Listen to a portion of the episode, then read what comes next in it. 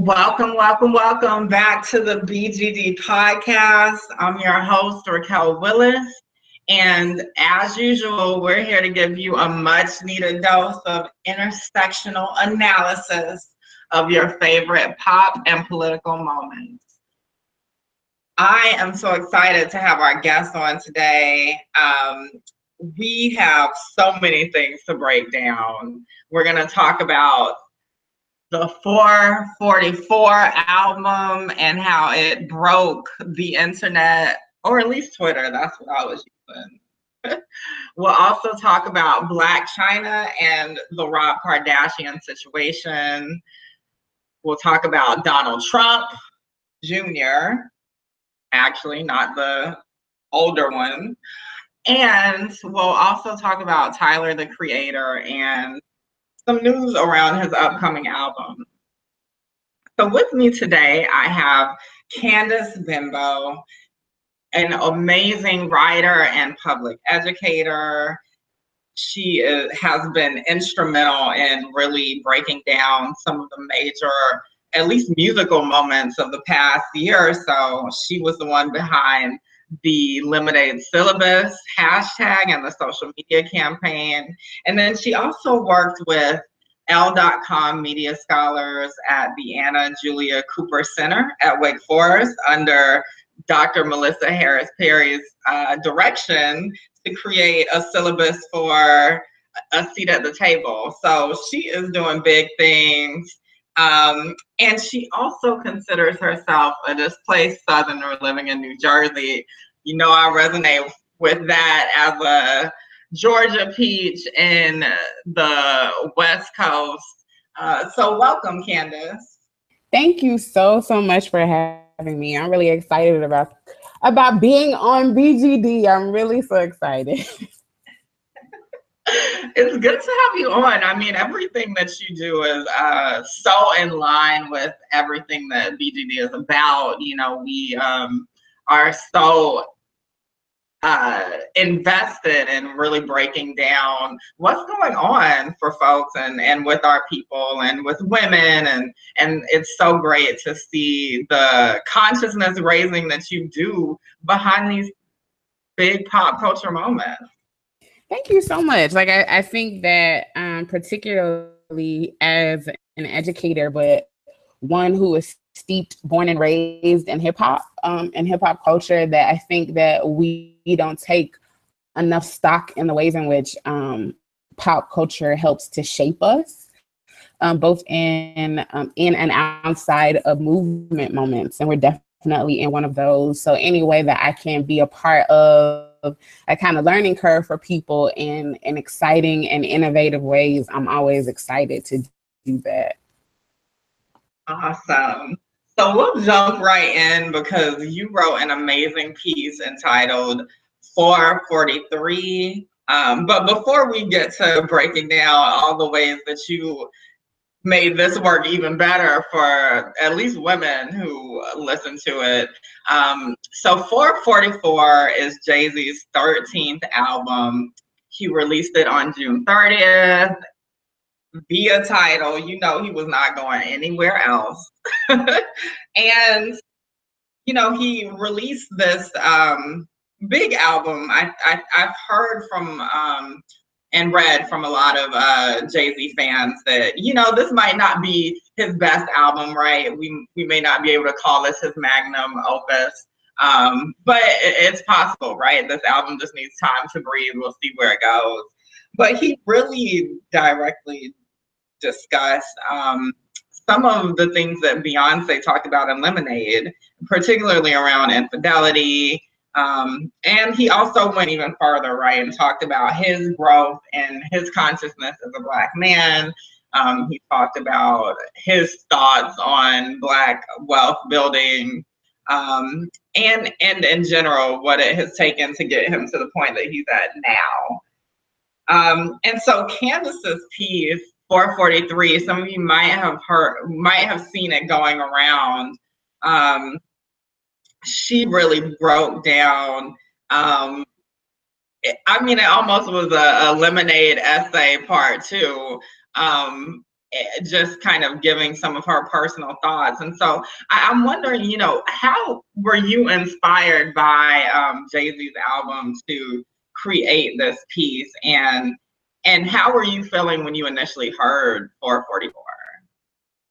So, as somebody who, you know, I consider uh, Jay to be my brother in law, um, I was excited about 444, um, particularly because not knowing that he had um w- that the story behind it is that he woke up at 4:44 in the morning to write the title track um, I knew that the number four has been so important to um, and so integral into uh, his relationship with Beyonce that when I saw 444, I assumed that it would be um, a piece that kind of touched on music, music that touched on Lemonade and where they were as a couple. And so uh, when I listened to it, I was really excited about um, just who he is as both um,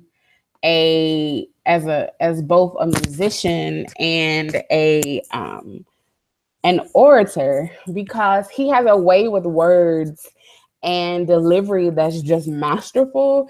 So I remember sitting I remember sitting that night and listening to it and just being um it felt like a breath of fresh air. Like this is what hip hop this is what it looks like for hip hop to grow up. And I remember missing um sitting there on my bed listening to it and realizing that I missed this and had never I never knew that I was missing it, right? That that the music had not elevated to to hip hop music had not elevated to this kind of standard, and we were hoping for that. And so, at the same time that I was excited about what Jay was doing, and I was excited about the breath of fresh air and the you know depth of um, topics that he was discussing, I also found myself feeling extremely heavy and um, and and certain points hitting me in an emotional space that I didn't think they would. And um, I woke up the next day and I was still heavy. And I was like, why am I feeling like this? And I listened to the album all that next day. And it hit me that I was feeling like this because I was in a relationship with someone um, that I hoped would last. I hoped that we were going to turn the corner and we would be together. And I felt like the growth that you see Jay exhibit is the exact kind of growth that I wanted in this relationship that I didn't get to see. And so for me, it was like, okay, how now that I named this space in me and this feeling in me, what needs to happen next? And I'm a writer. So as a writer, um, in order for me to to name and to move forward, I have to write it out. And so I sat down, wrote out 443, which um, in its own way ended up being everything that um, that I was feeling around the, the dissolution of this relationship, the anger, the confusion, the love, the hope for reconciliation, the desire for reconciliation. And I um I sat on it for a while. Like I, I sent it to uh, my friends. I kept revising it, revising it. I kept I sent it to my friends and um two of them were like, you really should, you really should post this. And I kept putting it off and I kept saying, okay, I'll do it tomorrow. I'll do it tomorrow. And one of my friends said, if you don't do it, you're not, you're never going to do it. And I woke up July 4th and I said, I mean, it was literally a draft on my um, website. And I woke up July 4th and I said, today is the day. And I pushed publish and never in a million years did I think that we would be here um, with it resonating with the amount of people that it has particularly women. Um, but it was something that I knew that if I was going to be honest with myself, this album 444 showed me that I was not it showed me a lot of things and I was grateful for the conversations about generational wealth and and progressive politics that you see within Jay and at the same time it also showed me that I had not healed beyond what I thought was um, the feelings that I had in this relationship. And so, what does it mean for me um, to to be honest about that and um, and to uh, to push forward? And so here we are. So, I mean, this is amazing, right? That that art and and hip hop, right, could inspire you to really spill your feelings out as well, right? And it's kind of this um this this never ending feedback loop, right? Because if we think about the vulnerability from Lemonade and what that must have done to inspire Jay to write his album and create his album, and then of course the reaction to um, that album, which you are a part of. Um, and I want to read an excerpt um, that I think really uh, kind of drives home the point of of um, 443, although there are many. Um, and so you said you are a you are part of a nation of brothers whose selfishness turned growth always leaves someone wounded. And we're left with more questions than answers. How did this happen? Why didn't I see it coming? What did I do wrong? And how can I fix it? wrestling with reemerged insecurities because you were unable to deal with your own. You were right. You don't deserve me. I'm too much for you. But I never wanted to be too much, only enough. That part right there, I think, was the part where I was like, even I, you know, I was like tearing up because I think that this is such a um, common experience, particularly of Black women um, in relationships with Black men. And you know, I think one thing that is has been interesting about the response, the kind of difference of response, right? When Lemonade dropped, you know, it was overwhelmingly black women, and then of course the BeyHive and and black LGBTQ folks who were going up and up about Lemonade, and then there was kind of this like negative or apathetic response from I feel like most men, right? Like, of course, there are some men who were like you know, B did her thing, no, no, no, those types. But I, I think I saw a lot more backlash. Whereas with this piece, I feel like there was there was joint um, celebration and um, understanding of the the critical importance of it in a way that did not go to Beyonce because she is a black woman, right? And because Jay is a black man, this is seen as an art for all of us to take part in. And so I'm wondering, what are your thoughts on that? Did you um has that crossed your mind kind of like maybe the difference in reaction?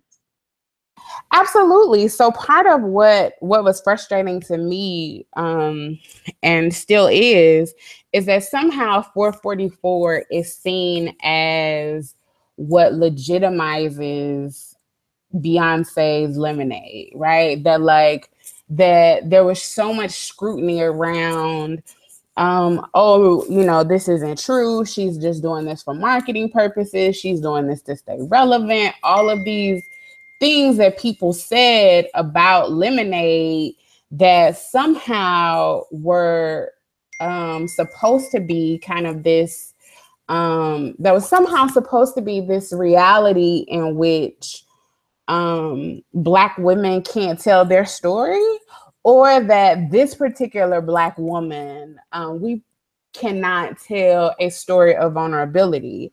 And what frustrates me is um, the way, as an artist, um, Beyonce is pulled apart in so many different ways, right? Um, she's the site of such deconstruction that tends to lend itself to being um tends to, to lend itself to being a microcosm of what black women are facing that we are always seen as um as these people and these conversations and objects that can be deconstructed. Um, and are never fully affirmed for the feelings that they are experiencing.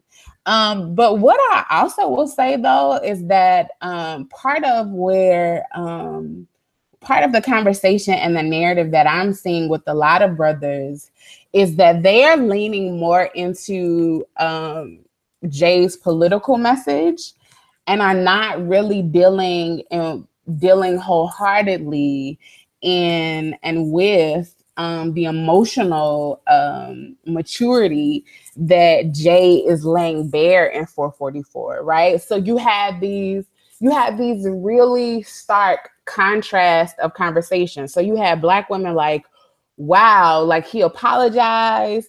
I'm still waiting on my apology. You know, Jay's telling black bro- telling brothers to grow up and and do right by their by the women who love them.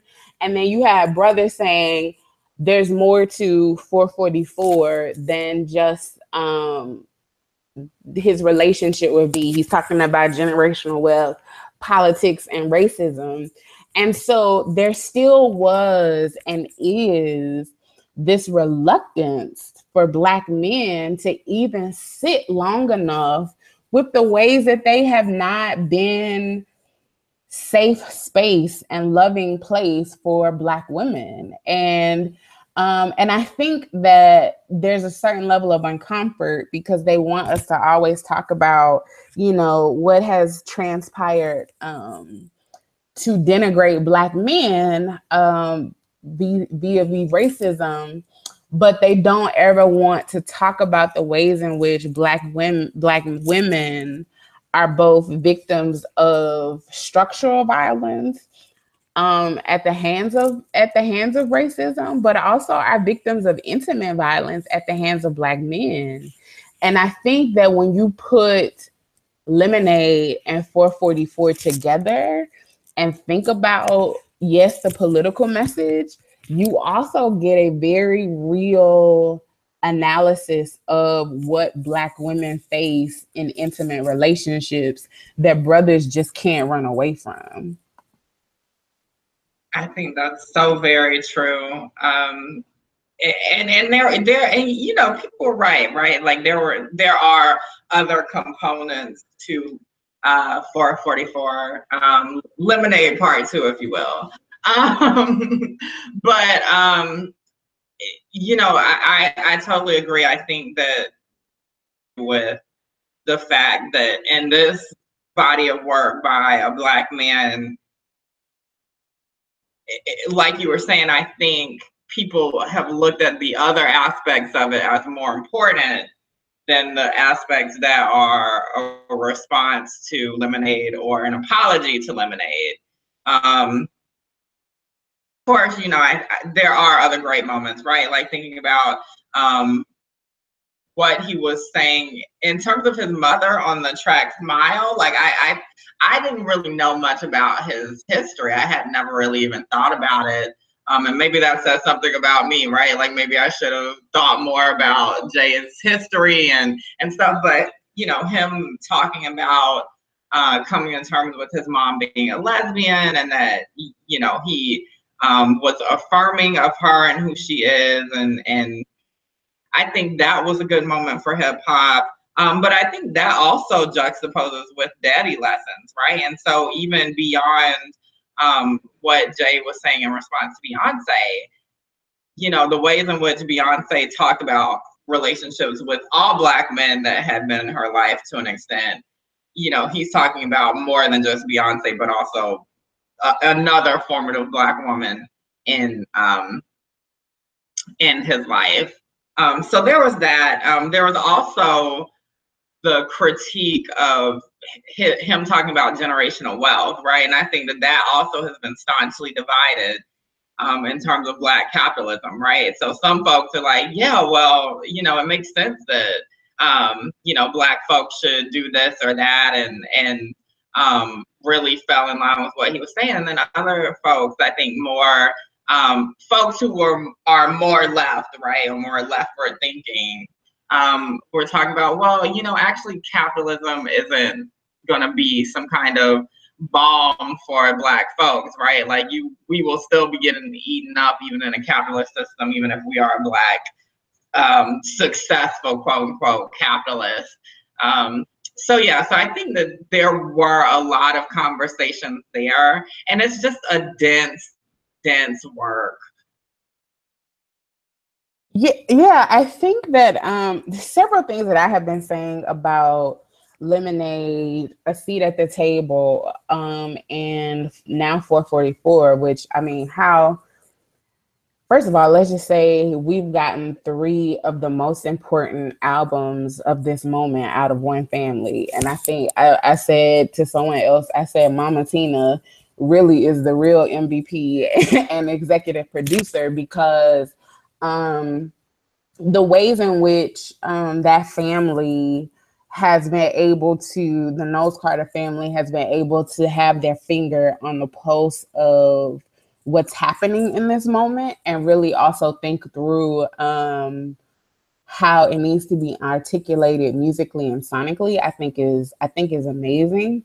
Um i like it's it's really been funny because jay as an artist has always been able to push the culture right? So like jay told us to you know change clothes in that song and brothers started like pulling their pants up, right? and they started, you know, uh, dressing appropriately, quote unquote, um, for where they were trying to go. And then you had Death of Auto Tune that really changed the face of um, what we were doing in music. And so he's always been able to kind of push conversations.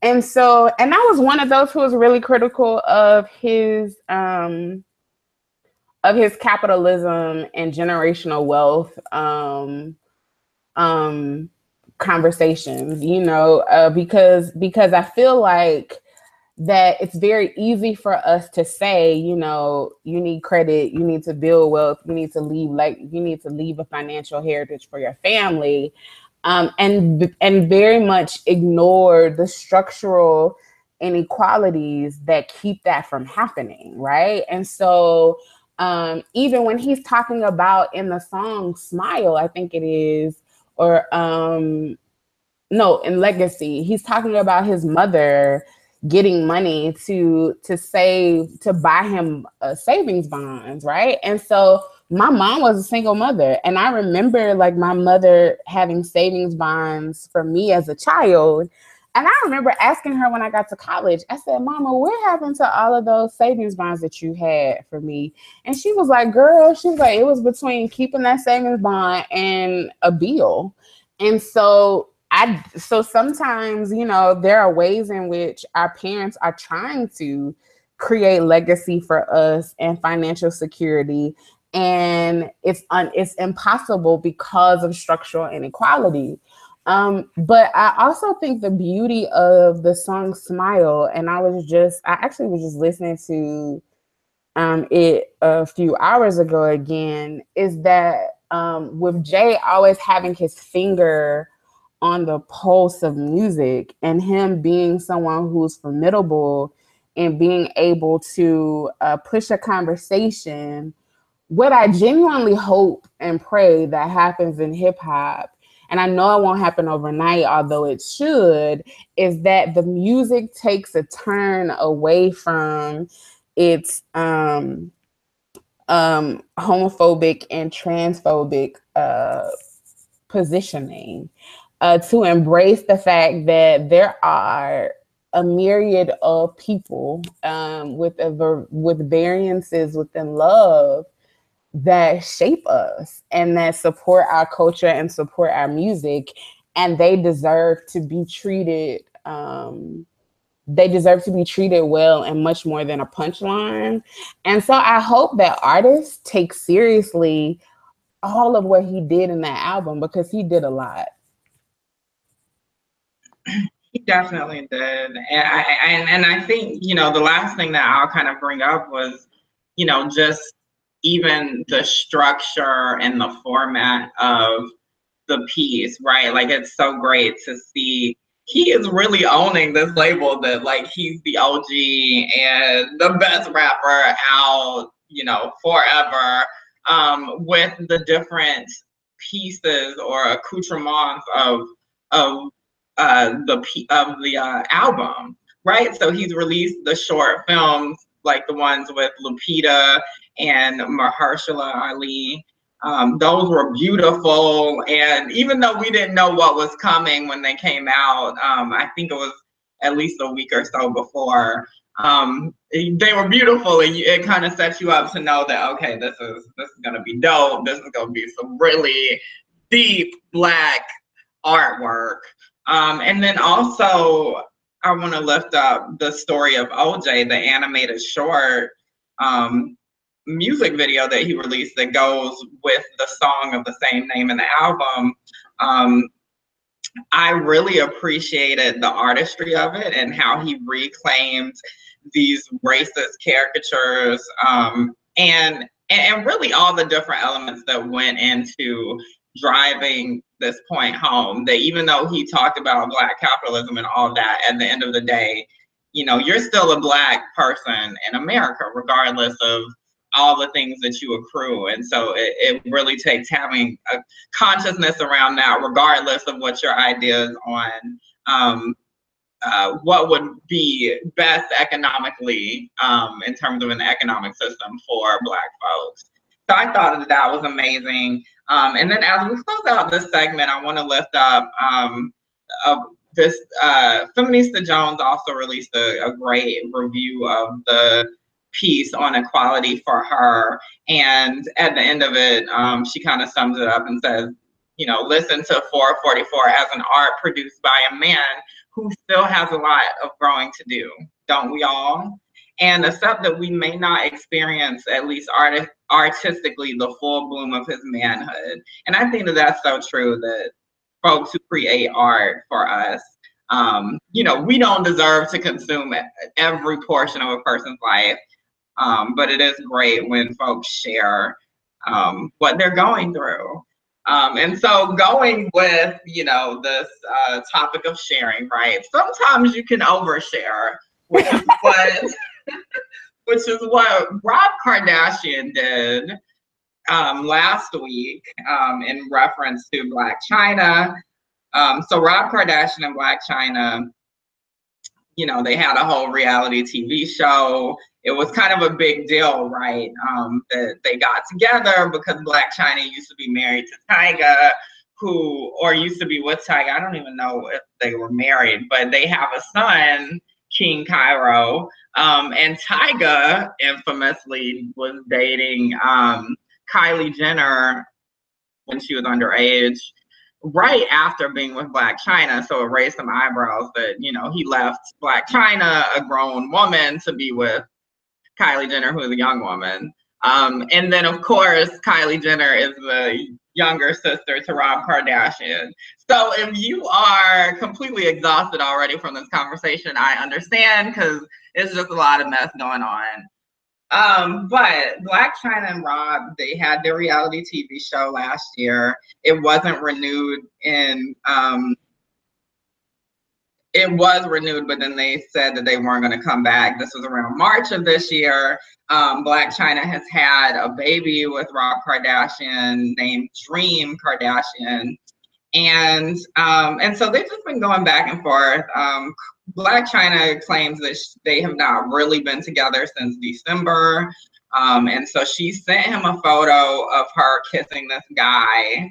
Um, and basically, Rob released um, I think Rob released that video, um, but I know for sure that he also released um, a nude photo, nude photos of her, and basically was doing the whole surgery shaming dance of like saying I paid for her body to be the way it is after she had the baby, you know, basically laying claim that he should be able to, you know, determine her future based on the fact that he gifted money to um, her in, in terms of her body goals.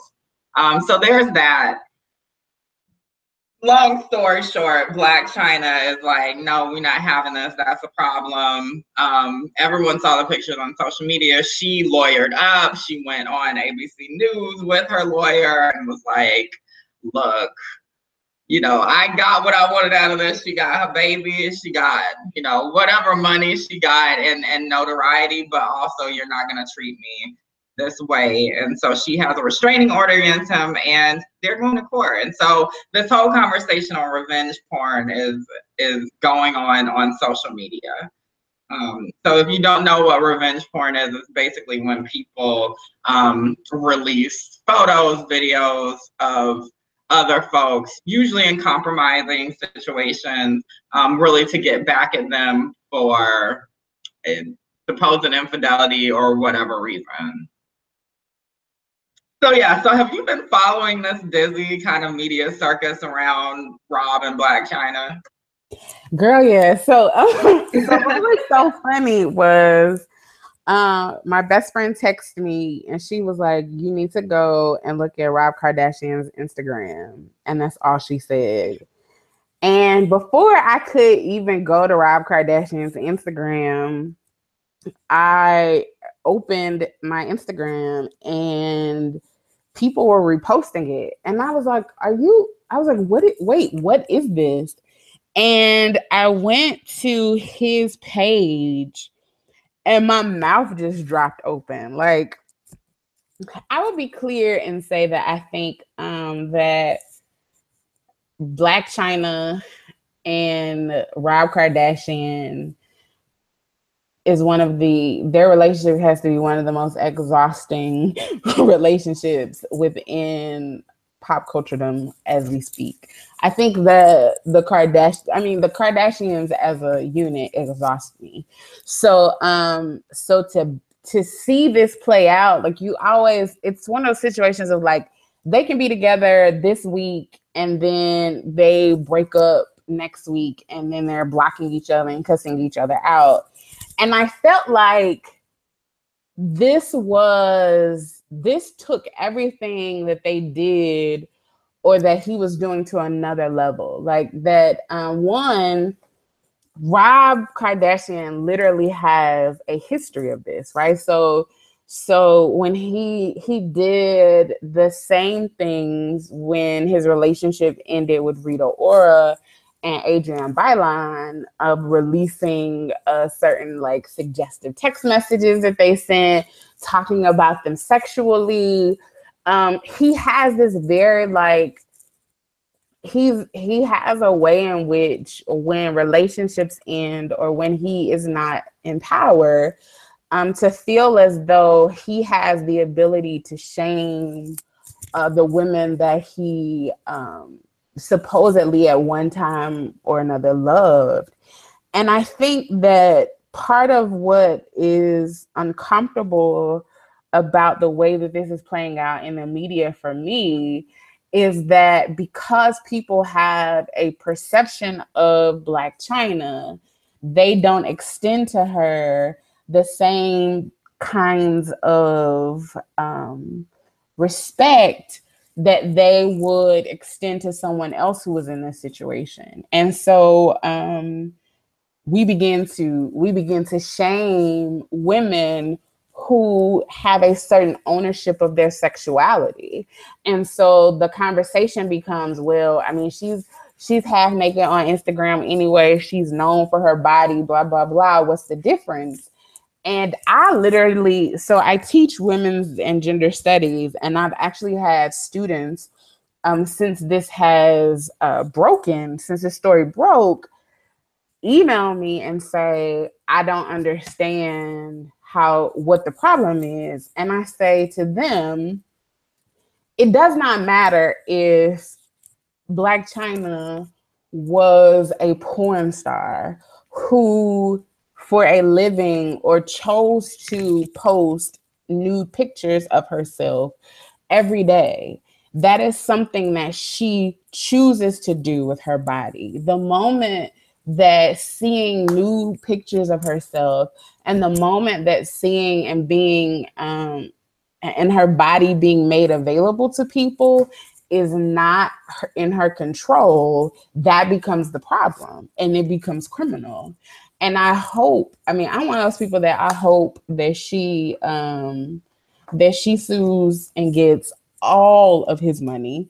And I hope that he gets in serious trouble because something has to be done to say that one, women can own their bodies in however they choose to own their bodies, and that men do not get to um to lay claim to that whether they pay for surgeries or not to begin to have a certain kind of ownership or power around women's bodies that um, leaves them vulnerable and dangerous right? So so part of it is that like for whoever for however um, Blac Chyna chooses to navigate these mo- this moment her body is stamped in time for the world to see and that's not fair right? That's not fair that you know years from now um, people will be able to google these images. Her daughter and her son will be able to see them um, simply because a man was upset that she moved on. And whatever their relationship um, however it ended however tumultuous and dramatic everything is for them there should have been something in him that says this is entirely too far. Not because she's the mother of my child not because of any other thing other than the fact that she's a human being she does not deserve this and i should be grown. And the fact that that did not even enter his his thought sphere he deserves whatever consequence um, gets laid on him definitely and the other thing that stuck out to me is that you know this is exactly what happened to his sister kim um, I mean, the video of her and Ray J was released. Exactly. At least that's the public story, right? We don't know all the ins and outs, but on the surface, this was released, this video was released of Kim Kardashian in a, a compromised um, situation.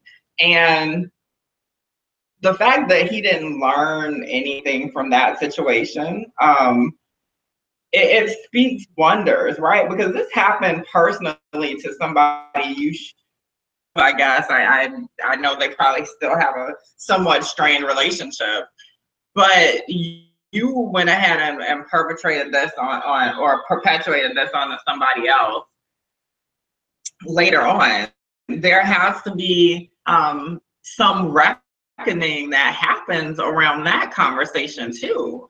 And the fact that you didn't even think about, not that you should have to think about your daughter, right, to treat this other woman right, but the fact that you didn't even think about that, right, and think about your culpability and your daughter knowing that her father is, is a jerk, you know, and a raging misogynist. Um, why would anybody want to be with you? I mean, I think to me that even validated Blac Chyna leaving and not wanting to be controlled by this this guy. Um, so there's that whole conversation of of this kind of like full circle um, situation because because with Kim, you know, they were able to spin what happened to her in terms of that video being released. Into this media um this whole media empire right and become moguls in, in that sense. The steep climb that it it's gonna it's been already for Blac Chyna as someone who is consistently being reminded that oh you're just a stripper or you know oh you that's where you come from that's all you'll always be it's a much steeper climb for her than Kim Kardashian is a Kardashian someone who is not a black woman um, and, and we even see this in conversations with Cardi B, right? Like, I, and and this is one thing that's so powerful to me about Card people like Cardi B and Trina and stuff. You know that were able to say, "Hey, yeah, that was a part of my past," but that doesn't, you know, stop me from being a human. That doesn't stop me from going after my goals. And at the end of the day, why does that have to be a negative thing you know so i hope that even coming out of this maybe there will be some deeper conversations at least publicly on um, kind of ending this culture of shame around people who strip or do sex work and, and things of that nature because oftentimes the same men who are the same ones that will be on the strip club on Saturday morning or Saturday well Saturday morning um, all day Saturday. Exactly. Like that's the part that that is frustrating. So part of this so part of part of this the notion of uh shaming sex work and sex workers is all about this ability to say which woman deserves um which kind of woman deserves respect. And one of the things that always frustrates me when I see black women um buying into this argument is that the pole can move um so many times to not include you, right? So, like the moment that you, because it is all about creating a certain kind of standard that embraces white womanhood. And because it is a standard that embraces white womanhood, it will never be one that fully embraces black women. So you may not engage in sex work, but that doesn't mean that you will embody the aesthetic qualities that black men still don't shame, right? And so um I have been as I've been watching this, particularly around Blac Chyna, around uh, Amber Rose, and around Cardi B, um, I I'm grateful for certain kinds of conversations that happen around feminism that um, younger women are able to to buy into and to align with, and that it also means that people like me who find ourselves as educators um, have to also do some work around saying like, okay, um, these are these women are expressing a certain kind of feminism and agency. This is what that means. Um, and then at the same token trying to deconstruct the ways in which surgery shaming and body shaming happens right? We're in a moment where um, you can get a gastric sleeve surgery you can get tummy tucks you can get all of these things if you can afford them to um, to create the body that you want. And there are a lot of critiques about that, right? About um about that. And I tend not to critique. I tend to say that I want to give black I always want to give black women the ability to um I want to give black women the ability to name and claim for themselves who they want to be and what they want to do. And at the same time, acknowledge the structures of uh, sexism that still may be, you know, alive and well in those kind of conversations and decision making. And so part of what um, part of what is frustrating about the whole notion of um, Blac Chyna is that Blac Chyna will never like Blac Chyna is black. and so because Blac Chyna is black, um, she is a black woman, she will never be able to have the certain kind of success that a Kim mm-hmm. Kardashian can have with a whole sex tape, right? And and it's not even to denigrate the sex tape because she was in a relationship. She could do whatever she chooses to do with her body. But also, what does it mean that I have chosen? And this kind of goes back to what we were even talking about with Lemonade and 4:44 what does it mean that I'm in a I was in a relationship, loved, and now parent with someone who can do this kind of violence to me? Right? And so while it while i don't ever think that people have to think about other people's children or their daughters to treat other women right but what does it mean that uh, and I and I believe her when she did her interview and she said this wasn't you know nobody made a baby out of revenge like this was you know a relationship.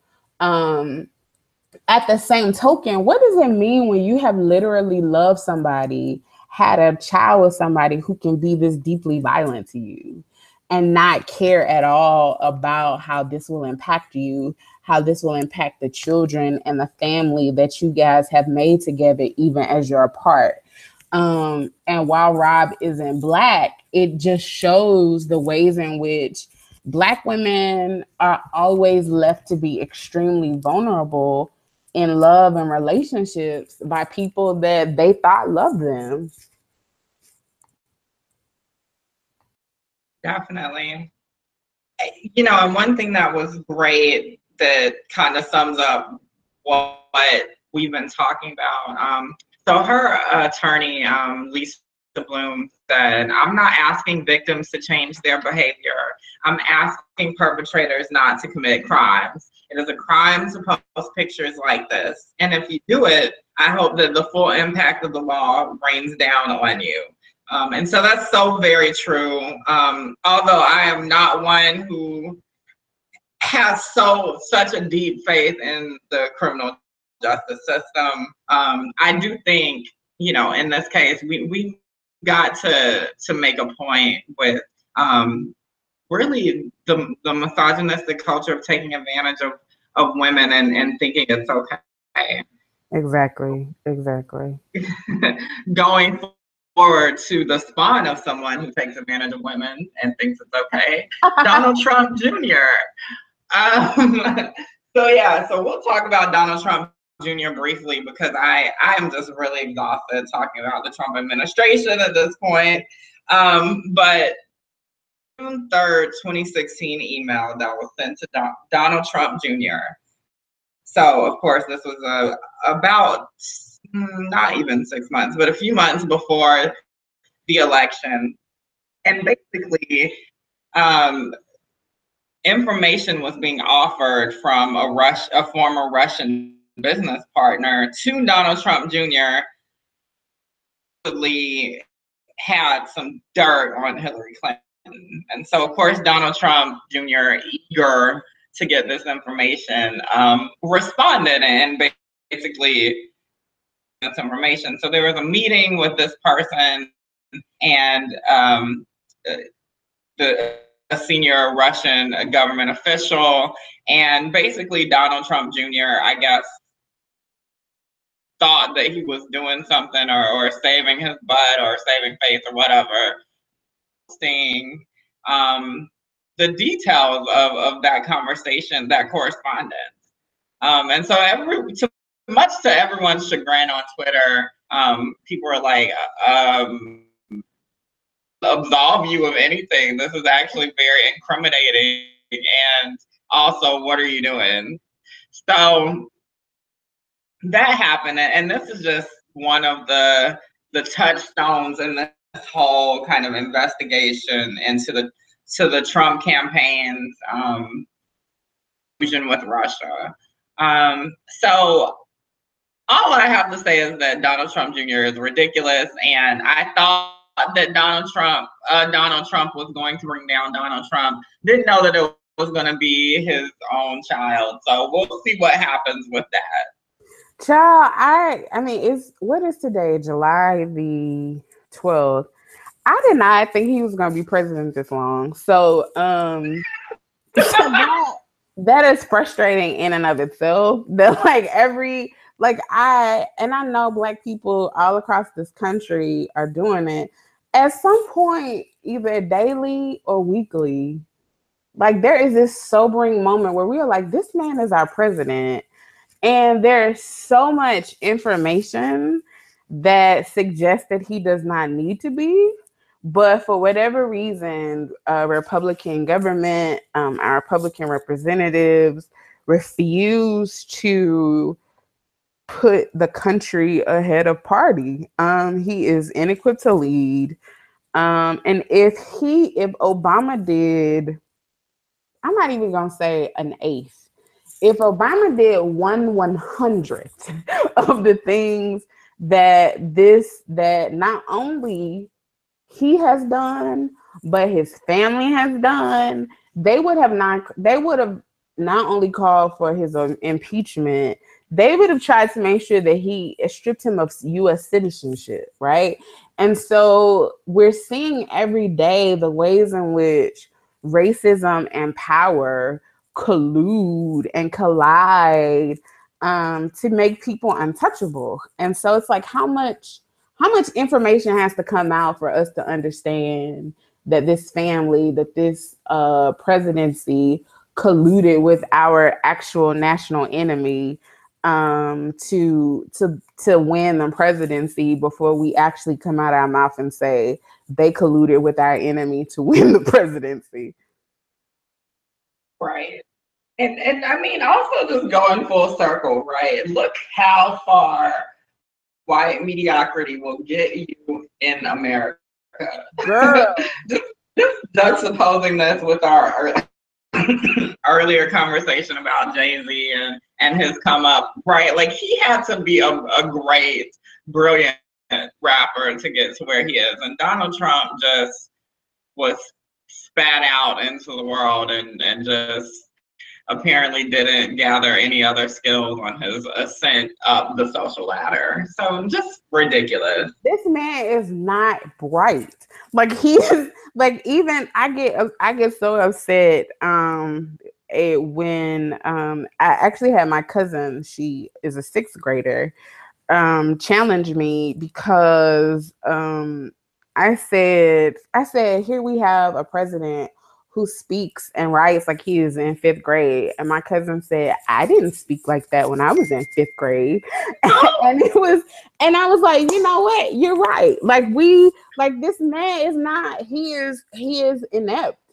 And it just goes to show that we have to be 10 times better to even be seen as a step lower than them and that all of the people who voted for him, the white women, the the the white folk in the South, who for whatever reason think this man is bringing back the coal mines and the coal industry, like these, they have, you know, created and celebrated a mediocrity that really is going to be the death of this country in so many in so many ways. And i think that um that is what's dangerous to me is that uh, the kind of leadership that we have in America leaves us leaves us so susceptible and open to just we are vulnerable as a nation because we have someone leading it who has absolutely no idea what they're doing. Definitely. And so going to our last topic So Tyler, the creator, is a rapper um, slash creative, more than just a rapper to me um, for some reason. Um, he has an upcoming album called Scum Fuck Flower Boy. Um, and so Tyler, the creator, he has been in the limelight for I guess a good six or so years, maybe a little longer. Um, but he has always had a lot of controversy surrounding him. Um, so he is very much a very brazen dude, always, you know, kind of saying things that kind of stoke the flames of controversy. Um, and he's been likened to Eminem a lot, especially in, in the earlier years. Um, but he also has just been very um, of, um, misogyny and and homophobia in his music. Um, so while I, I don't necessarily know if he is a misogynist or homo- homophobe, right, in a kind of constant way, he has at least in his art been that way. And so um, on his first, I think it was his first album, Goblin, or it might, I think it was actually an EP. Um, he used anti-gay language more than 200 times. So that anti-gay language was the F word. Um, and so somebody counted right because it was just uh, so um, rampant in his work. And there was actually critique from GLAAD, um, the LGBTQ organization, about him winning an MTV award um, at one point because of how often he's used anti-gay language in his music. But he's also just had some very brutal lyrics about women, um, and has at one point was also criticized for wearing this shirt that reimagined a white supremacist logo in rainbow colors, and then he was like holding hands with another man. So he is constantly the flames to be in the to uh, have these kind of difficult, complicated dialogues surrounding him. So what has happened over the past week is that his album has leaked. Um, and in it, there are some lines that basically allude to him being queer in some way. Some folks are saying, "Oh, he's completely gay." Da, da, da, Other folks are saying, "Oh, well, maybe he's bi." I'm just gonna say queer because um, we don't know, right? He hasn't definitively said it. Um, he said had some tweets over the years, but of course, again, he's one known to talk out of the side of his mouth. So, so it's just been interesting to hear this conversation because um, I, I think one thing that has stuck out to me the whole Tyler, the creator, potentially coming out situation is that over the the years where he was kind of being critiqued for at least his use of the F word and his kind of weird thought like uh, words on um, queer queerness he was claiming that it was okay for him to say those things. And so while I, I think that yeah if you're a queer man or a gay man reclaiming the f word makes sense but if you're not actually like publicly out i think it's actually very damaging to to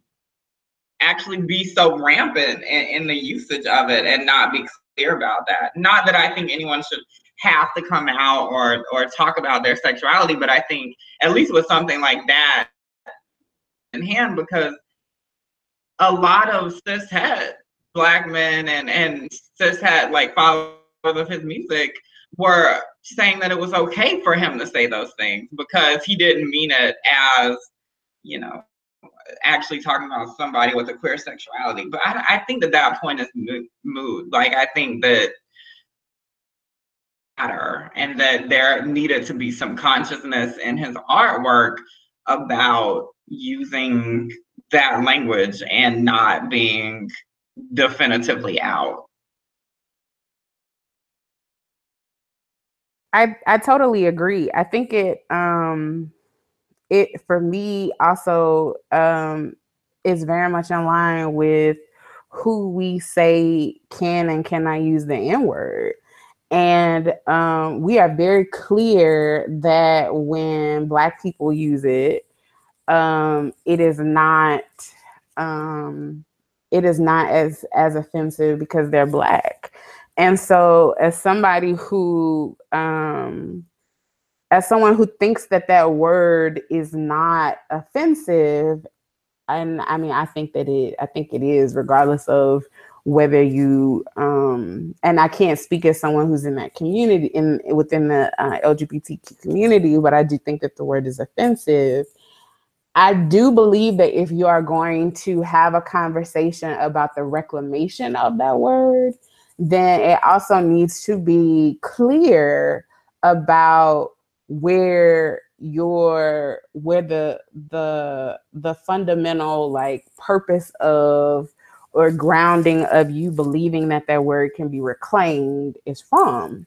Because if you don't make that clear then you do run the risk of cishet folks uh, believing that that that kind of that that kind of language is okay and it's just simply not um and and that's dangerous. And so um but i also wanted to speak a bit to these lyrics. And i mean and i think that you set it up so well is that at the end of the day we are talking about tyler the creator who has he has talked out of literally more sides of his neck than he actually has right?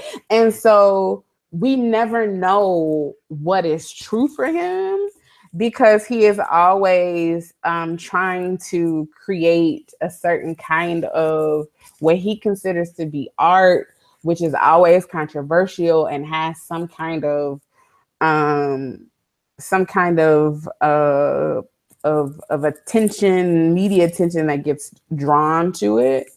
Um, but I do I do hope and I um that we and believe that we're seeing with younger people that the variances of sexuality and the fluidity of sexuality has become so normative for a lot of younger generation that um, that a coming out isn't so necessary, right? And so um, I am consistently learning from my students about sexuality.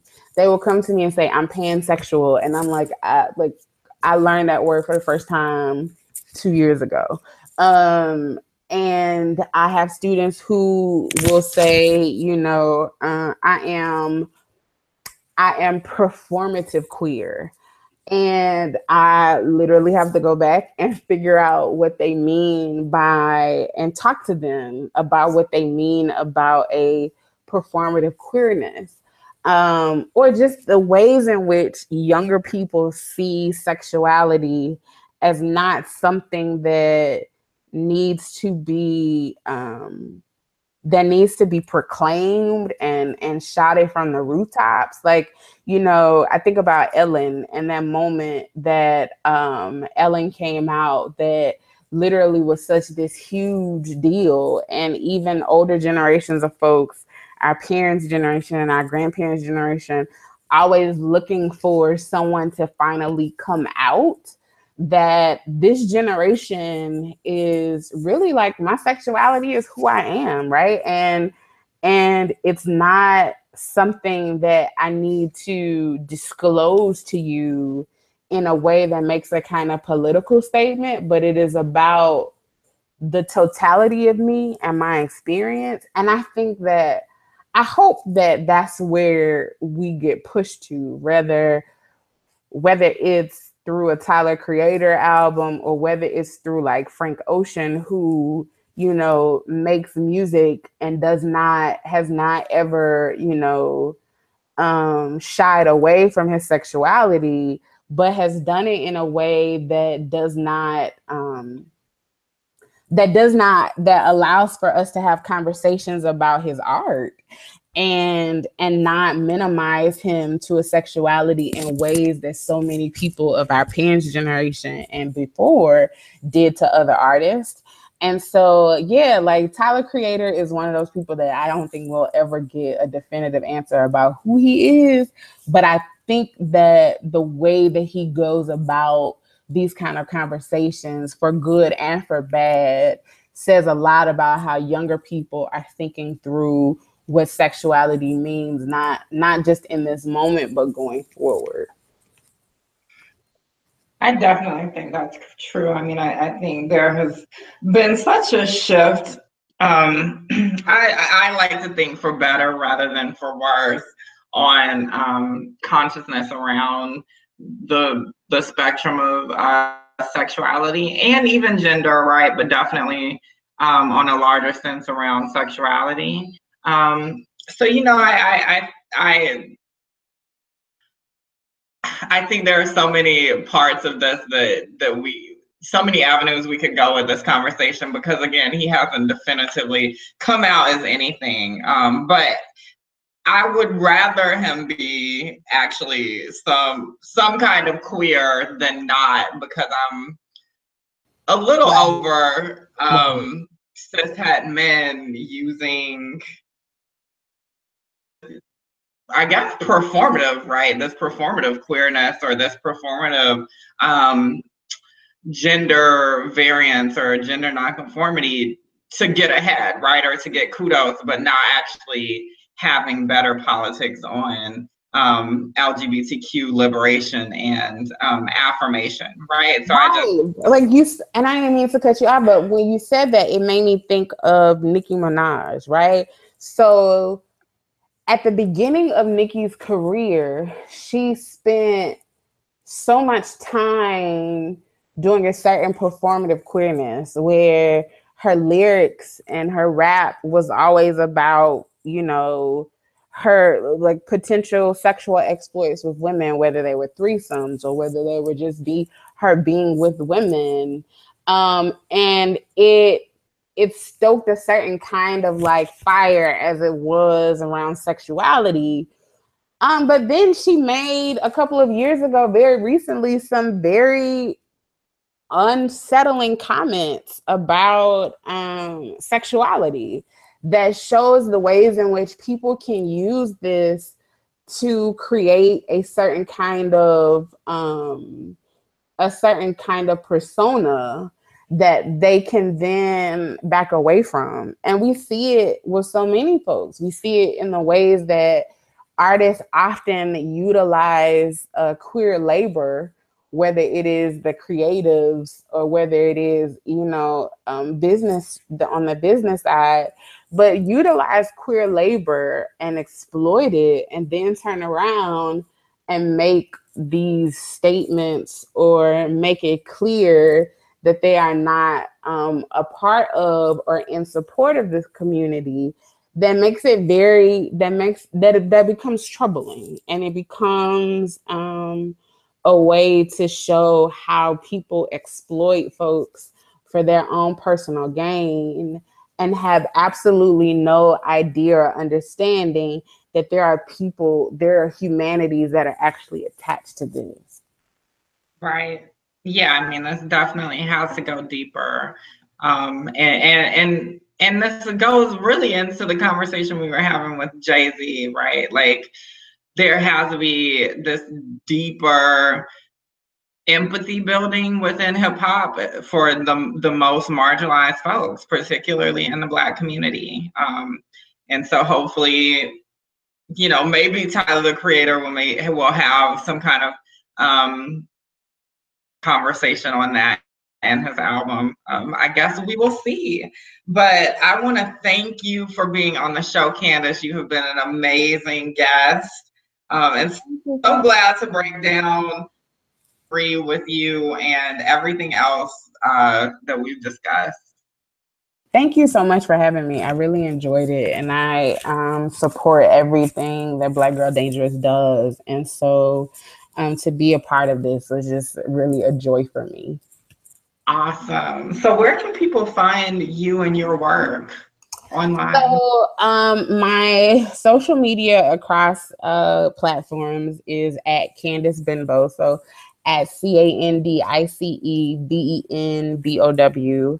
Um, and my uh, website is the same www.candicebenbow.com. And feel free to tweet me, send me an Instagram, send me an email, um, and uh, just let me you know i love communicating with folks around like what what my work is doing how i can make it better like where they were like nah girl we weren't feeling that. You know um i i appreciate all kinds of feedback and um i just thank you guys so much for supporting me. Thank y'all so much for supporting the syllabi um, and uh, this piece and i just um, i'm just grateful for I was grateful for Black people, and um, you know, it just makes me feel good to be a Black woman. And um, when we are, when we can put our ourselves, whether vulnerable um, and and difficult parts of ourselves, into community and into space and the community supports and loves us. And so I just want to say thank you for all the love and support that people are showing around for 43. Awesome. Well, thank you again. And thank you all for listening. That's all for this episode. Um, I hope that, you know, your July is going well, your summer is off the chain. I can't believe I just said off the chain. oh, Lord. I'm, I'm, I think I'm getting old. I think that's part of what this is. Um, but anyway, don't forget to visit us at bgdblog.org. Follow us on Twitter at BGDblog. And of course, like us on Facebook at BGD. I just remembered why I said off the chain is because my mom still says off the chain all the time and she's been visiting. Anyway, I'm sorry for that, y'all. The BGD podcast is a production of Black Girl Dangerous Media. Time stay amazing and just enjoy the summer. Bye.